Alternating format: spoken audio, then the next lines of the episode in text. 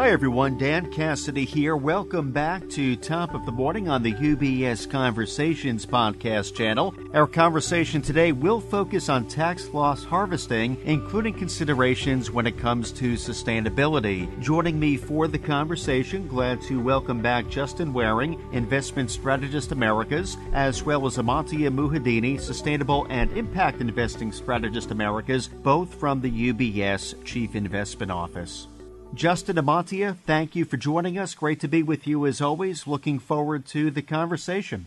Good morning. Thanks for having us. Good morning. So, diving right into it, I know we will be referencing a recent report from the Chief Investment Office that is tax loss harvesting three reasons, three tips, and three strategies to help improve after tax returns. A lot to get into. So, to level set a bit, Justin, could you simply speak to what exactly is tax loss harvesting? Absolutely, Dan, and thanks again for having us.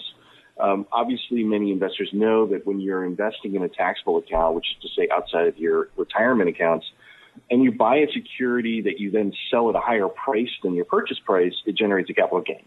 By contrast, when you sell a security at a lower price than you purchased it at, that generates a capital loss. At the end of every tax year, you owe taxes based on the net capital gains or the gains minus the losses that you lock in or realize in that given tax year.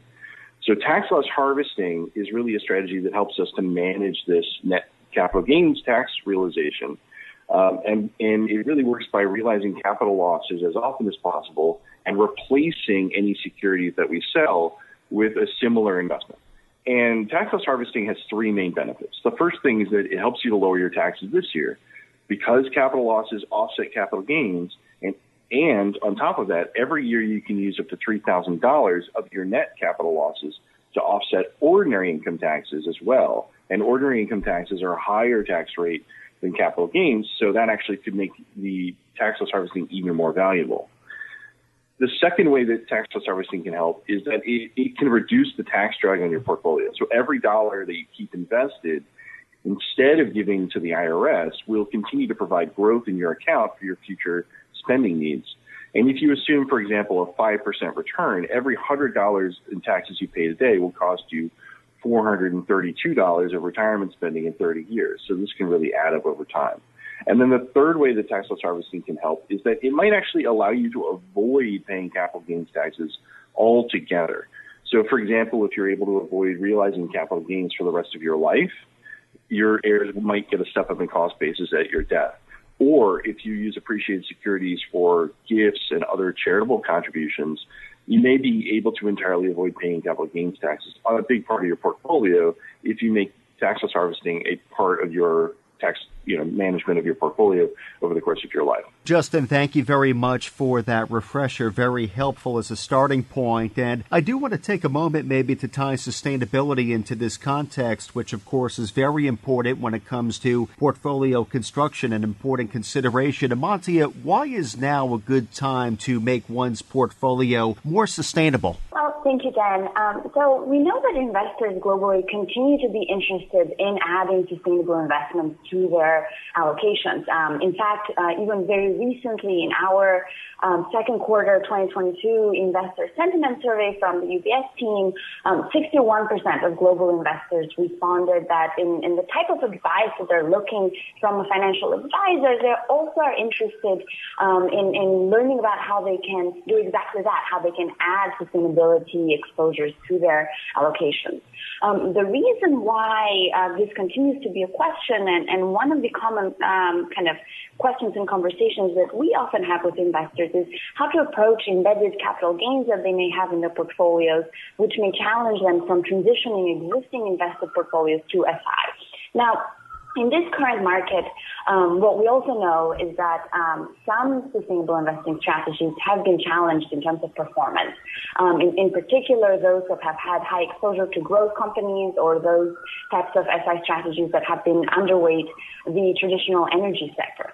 So these short-term challenges um, have, have been an interesting uh, kind of uh, conversation opener for some investors because the flip side of it is that some we've seen some re-rating around um, strategies around names that are commonly owned in, in, in these types of exposures. So that's one point. The second point here is that, you know, if one of the, the issues that investors have is they, they have embedded capital gains, well, the strategy that Justin just outlined can provide this opening uh, for those who are looking to have um, a longer term kind of process of legging in into a more sustainable portfolio, they can use this strategy and look for those opportunities where there's um, kind of more reasonable valuations um, and, and start to diversify both in the fixed income as well as in the equity side of their portfolio towards SI to help advance some of their sustainability related goals in addition to their longer term investment goals. Thank you, Amantia. So with that in mind, the question becomes, well, what strategies should one be considering at this time? Justin, what are your thoughts there? So I think our, our main recommendation for tax loss harvesting is you know, there's really two aspects that you need to bear in mind in order to do tax loss harvesting as efficiently as possible. The first thing is you need a strategy that can look for tax loss harvesting opportunities, both big and small, throughout the year, regardless of what markets are doing. Because if you're in a globally diversified portfolio, there's there's often going to be dozens of different loss harvesting opportunities that appear throughout the year. They might be small, they might be you know within you know tax lots for a given security, um, but they can happen even when markets aren't volatile. Um, and, and the other aspect is that you need to find a good replacement investment whenever you whenever you harvest a capital loss. So one of our main recommendations is to implement a tax management overlay strategy that um, systematizes this process and makes it um, scalable across all of your accounts. Um, and the other thing to, to mention is that in order to really benefit from capital loss, uh, but also stay invested in line with your intended investment strategy, you need to find a replacement security that, that doesn't meet the IRS's definition of what they call substantially similar. So you can't just sell one S&P 500 ETF and immediately you know, buy a different S&P 500 ETF issued by a different company without triggering what the IRS calls a wash sale, which disallows the capital loss.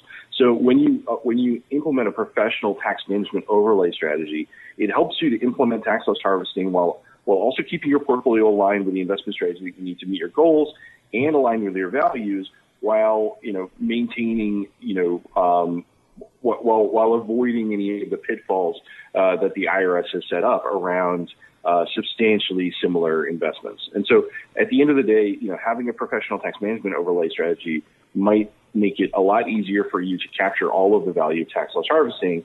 And it also can help you to, as, as Amantia mentioned, you know, incorporate a transition towards more sustainable investment strategies as well. Building on a little bit further on, on Justin's point just now, as well as on what I said earlier, um, I would add that capital gains taxes are one reason why investors that we speak to sometimes hold on to securities that they're not happy with. And also it's one reason why investors can't always fully transition their portfolio to the version that they would best prefer. And that includes aligning to those sustainability objectives that they may have by including sustainable or thematic approaches. Now, for investors that are looking to make this transition, tax loss harvesting is really an opportunity to sell those investments that haven't been working and replace them with, with more sustainability aligned or sustainability focused ones. I'd say that uh, another way of thinking about this conversation is also that loss harvesting opportunities um, are an opportunity to raise cash so that you can use to fund it longer term thematic investment allocations. Um, for example, here you could consider uh, raising this cash and allocating it to uh, one of the new themes that we just launched on the circular economy, uh, which is an opportunity that we have identified for the longer term, um, given um, the trends of hyperconsumption, given accelerating global trade, and given uh, changing consumer preferences.